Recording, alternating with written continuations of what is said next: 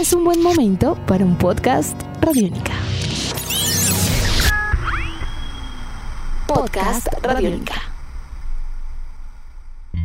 Hola, bienvenidos al podcast de Chévere Pensar en Voz Alta. Yo soy Aleja Beltrán y con la producción de Juan Pablo Pérez y Jane Ochoa iniciamos un nuevo episodio. En esta ocasión vamos a hablar sobre el regreso a clases y la preocupación que esto ha causado a los padres de familia. La decisión se tomó a mediados del mes de junio cuando se dio a conocer el documento Lineamientos para la prestación del servicio de educación en casa y la presencialidad bajo el esquema de alternancia y la implementación de prácticas de bioseguridad en la comunidad educativa.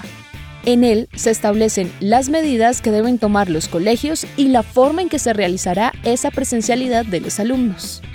Para poder entender mucho mejor cómo se están preparando las instituciones, en este podcast hablamos con el rector de un colegio de Bogotá, quien nos expone sus puntos de vista frente a este documento. Una de las primeras preguntas que se plantean al abordar este tema es si los colegios están preparados para el posible regreso de algunos de sus estudiantes. Orlando Matiz, rector del Gimnasio Campestre Los Cerezos, administrador educativo y maestro en educación. El ministerio ha hecho una labor bien interesante, desde inclusive cuando el presidente emite la resolución de emergencia sanitaria, comenzamos como a trabajar en pro de las instituciones. En esa época simplemente lo que nos dijeron es hay que irse a educación asistida en casa y en primera instancia eso fue lo que los colegios hicimos y ya después poco a poco de manera progresiva el Ministerio de Educación con la asociación con el Ministerio de Salud ha venido entregando unos lineamientos muy específicos y puntuales con respecto a lo que tendría que ser ese regreso progresivo a las aulas. Entonces, en los últimos lineamientos del Ministerio habla de unas características importantísimas que si los colegios lo tenemos en cuenta vamos a poder estar preparados. ¿Qué tipo de servicio estoy yo prestando? ¿Cuál es mi capacidad instalada? ¿Cuál es mi población? Y sobre todo, ¿cuál es la condición de mi ente territorial con respecto a lo que tiene que ver con la pandemia? Si yo juiciosamente atiendo a todos estos lineamientos que el mismo Ministerio de Educación nos ha venido dando y nos ha venido acompañando, pues seguramente yo como institución educativa voy a poder estar preparado. Como lo deja ver Orlando, son muchas las cosas a tener en cuenta para que los estudiantes puedan regresar a clases presenciales. Pero hay algunos puntos en los que vale la pena hacer un alto, pues son los que más preguntas podrían causar a los padres de familia. Primero, ¿cuáles son las medidas que las instituciones deben tener en cuenta para iniciar todo su proceso de adecuación?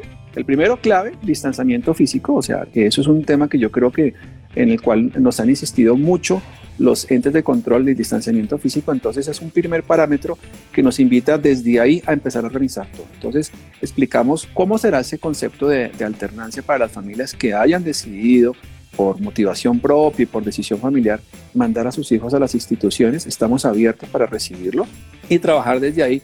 El segundo es todo el manejo de desinfección de los espacios físicos de la institución, previo a recibir pues a nuestra comunidad estudiantil. Uh-huh. El tercero es cómo ya tengo mi autocuidado, entonces todo es un proceso de capacitación, no solamente con los profesores y con el personal administrativo, sino también con los niños y con sus familias, porque fíjate que los protocolos hablan de cómo debo yo salir de la casa, o sea, arrancan desde ahí y obviamente pues tienen que estar involucrado en este documento de bioseguridad, cuál es el protocolo si en un momento determinado llegamos a detectar cualquier situación de riesgo con algún niño o con la comunidad. Todo esto obviamente apoyado por instalaciones de más lavamanos, de puntos de desinfección de manos, del de seguimiento expedito pues con planilla de control clara de toma de temperatura al ingreso de la institución, a la salida de la institución, el control de cuál es el momento exacto en que yo debo estar desinfectando cada uno de los espacios con todo el personal de apoyo de servicios generales del colegio.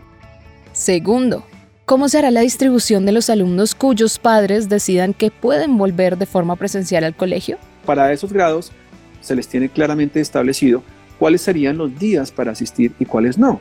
Ahora, si yo tengo un grupo de treinta o veinticinco niños, yo empezaría a trabajar. Si todo ese grupo va a alternancia, tendría que trabajar unos días con la mitad del grupo presencial y los otros días asistido en casa, precisamente para lograr ese distanciamiento del que nos habla el documento, que es entre uno a dos metros. Entonces, cuando uno va a nuestra sede y toma las medidas, porque nos ha tocado inclusive llegar a eso, llegar a de cuánto mide ese salón, cuántos pupitres tiene, cuántas, ¿sí? Atendiendo a ese distanciamiento físico del que el ministerio nos habla. Ahora, otros colegios podrán tener otras características, ¿verdad? Y seguramente no podrán tener tanto beneficio en su misma sede. Pues hay claramente un común acuerdo ¿sí? Un común acuerdo. Entonces simplemente yo como rector saldría a la comunidad a decirle, bueno, nuestras instalaciones son estas, nuestra capacidad es esta, debemos operar de esta manera. Y ahí es cuando el papá encuentra la posibilidad pues también de acceder sin ningún problema a tomar la decisión que más le convenga. Frente a lo anterior, es importante que sepa que por más de que usted quiera o lo necesite, su hijo no podrá volver a una presencialidad del cien por ciento. El Ministerio de Educación no ha aprobado ese modelo. La tercera cuestión es cómo van a garantizar el distanciamiento social en las horas de descanso o de recreo, sobre todo en los más pequeños. El papá también tiene que entender que tiene un hijo pequeño, que es un niño sociable por naturaleza, y los niños se van a tocar. El pretender que haya un distanciamiento físico claro en unos niños de, niños de hasta seis o siete años, eso no es una realidad, eso no es cierto. Sin embargo, lo que sí tenemos que comprender y llenarnos un poco más de información es qué pasa con la pandemia en los niños. Yo voy a pegarme al techo porque es que Juanita le tocó el hombro a mi hijo. Pues es que eso va a pasar, ¿sí? Ahora, cuando entramos a esa parte diagnóstica en las instituciones, pues encontramos que las familias están más volcadas o hay una tendencia más a que mi hijo se quede en casa. En estos tres puntos se puede notar todos los esfuerzos y adaptaciones que los colegios deben realizar para poder afrontar la alternancia. Gran parte de estos apuntan a su infraestructura, lo que lleva a que pensemos en los recursos. Los papás sí tenemos que entender, y me incluyo porque yo también soy padre, tenemos que entender que los colegios subsisten por los aportes que los padres de familia hacemos a la institución. Entonces, uh-huh. si yo soy comprometido con esto, si entiendo que yo debo estar de manera comprometida y adecuada y cumplida además, respondiendo por este rubro, pues créeme que los presupuestos, no te voy a decir que están absolutamente bollantes porque no lo es. Estamos en una etapa bastante apretada, por usar una palabra un poco coloquial, financieramente hablando, pero vamos a hacer todo el trabajo y todo el logro para que ninguna familia tenga que asumir un costo adicional del que corresponde con respecto a la prestación del servicio educativo, siempre y cuando yo tenga una comunidad, como te lo digo, comprometida en este sentido. Es importante aclarar que en este tema cada institución tomará decisiones diferentes y es probable que algunos colegios hablen de cuotas extraordinarias para poder llevar a cabo todas estas adecuaciones. Por otro lado, están los colegios públicos. En este caso, el ministerio está girando importantes recursos para esos cambios. María Victoria Angulo, ministra de Educación. Inicialmente se compartieron noventa y dos mil millones entre las entidades territoriales. Primero tenían el fin de que todas las instituciones, y estamos hablando de que están en estudio en casa, pero que todas ya cuenten con los recursos para tener los elementos básicos del protocolo. Y quienes han manifestado que podrán iniciar estos pilotos, cuenten con recursos adicionales de todo lo demás requerido para poder hacer un ejercicio, un pilotaje de alternancia. También es fundamental que usted, como padre de familia, tenga claro que no es obligatorio que su hijo regrese a clases presenciales en el mes de agosto. Nos preguntan siempre que si esto es primero de agosto, no, esa no es la fecha, cada entidad territorial irá mirando porque tenemos que preparar todos los protocolos. La decisión de poder hacer unos pilotos y unos pilotos en municipios no COVID, en municipios con baja afectación, en instituciones que cuenten con todas las características y en el debido momento cada entidad pues irá contando cuando arranca un proceso que siempre tiene que ser un proceso colegiado, concertado, que escuche la voz de los padres de familia. No es obligatorio, o sea, yo puedo dejar a mi hijo trabajando en casa o lo puedo enviar al sistema de alternancia que la institución me está proponiendo. Lo que sí yo siento, y esto yo quiero también dejarlo como muy presente, es que yo no puedo dejar a mi hijo sin educación. Eso sí no. Yo debo continuar con este compromiso que tengo como papá de estar formando a, a mi hijo o a mi hija en el sistema formal educativo, porque es que han resultado también otras opciones y plataformas, y bueno, no te imaginas la cantidad de cosas que han resultado que uno al hablar con los papás le comentan y dicen, no, es que resultó esto, entonces esto eh, es más barato, y entonces, ¿y por qué hago esta expresión de más barato? Porque finalmente eso es como cuando tú compras una camisa económica, pero a la tercera lavada ya no tienes camisa. Entonces, no es obligatorio enviarlo al colegio, pero sí siento que voluntariamente obligatoria, sí es la opción de mantener a mi hijo formándose en un sistema educativo regular.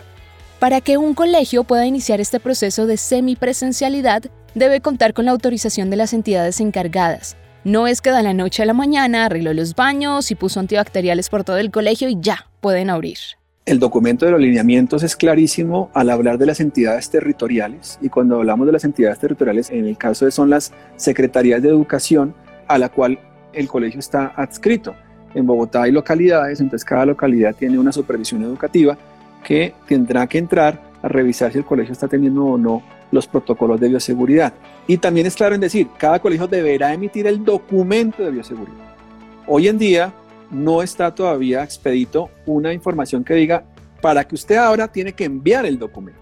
Pero, entendiéndose de antemano que son entes de control, pues uno no tendría que esperar a que le digan, pásemelo. La Secretaría de Salud ejerce una función importantísima. Viene haciendo de manera progresiva visitas a las instituciones educativas, en donde las B P Ms tienen que estar presentes, las buenas prácticas. Entonces, todo esto que tú ves de desinfección, de limpieza, de adecuación de espacio, eso ya lo veníamos haciendo desde atrás. Entonces, la Secretaría de Salud permanentemente viene fiscalizando y viene supervisando que se hagan estas cosas en las instituciones. Yo creo que en este momento serían dos las entidades que van a trabajar en pro de esto, Secretaría de Educación, Secretaría de Salud, y son entidades que dan esa garantía a los padres de familia que hay una supervisión y control de todos estos requerimientos. Así que, padre de familia, es importante que usted esté informado de cuáles son las medidas de bioseguridad que la institución educativa está tomando, si es que decidieron que en agosto iniciarán el proceso de alternancia educativa. Recuerden que algunos colegios decidieron que no lo harán. También tenga en cuenta que el documento dado por el Ministerio de Educación que establece esa normatividad es de conocimiento público, razón por la que usted puede consultarlo y leerlo detalladamente. Lo pueden encontrar en Google como Lineamientos para la prestación del servicio de educación en casa y la presencialidad bajo el esquema de alternancia y la implementación de prácticas de bioseguridad en la comunidad educativa. Así llegamos al final de este podcast sobre el regreso a clases. Si quieren dejarnos sus comentarios sobre este podcast, estaremos pendientes en Twitter. Recuerden poner el arroba Radiónica y el numeral Chévere Pensar en Voz Alta. También los invitamos a escuchar todas las series de podcast que tiene Radiónica. Las encuentran en nuestra página web doble u doble u doble u punto radionica punto rocks. Ahí está una sección que se llama Podcast. Le dan clic y se encuentran con todo ese universo lleno de contenido y listo para ser descubierto por ustedes. También nos encuentran en R T V C Play o, si les queda más fácil, pueden buscar nuestro perfil en Spotify, iTunes y Google Podcast. Hasta un próximo episodio. Chao. Nuestros podcasts están en radionica punto rocks, en iTunes, en R T V C Play y en nuestra app Radiónica para Android y iPhone. Podcast Radiónica.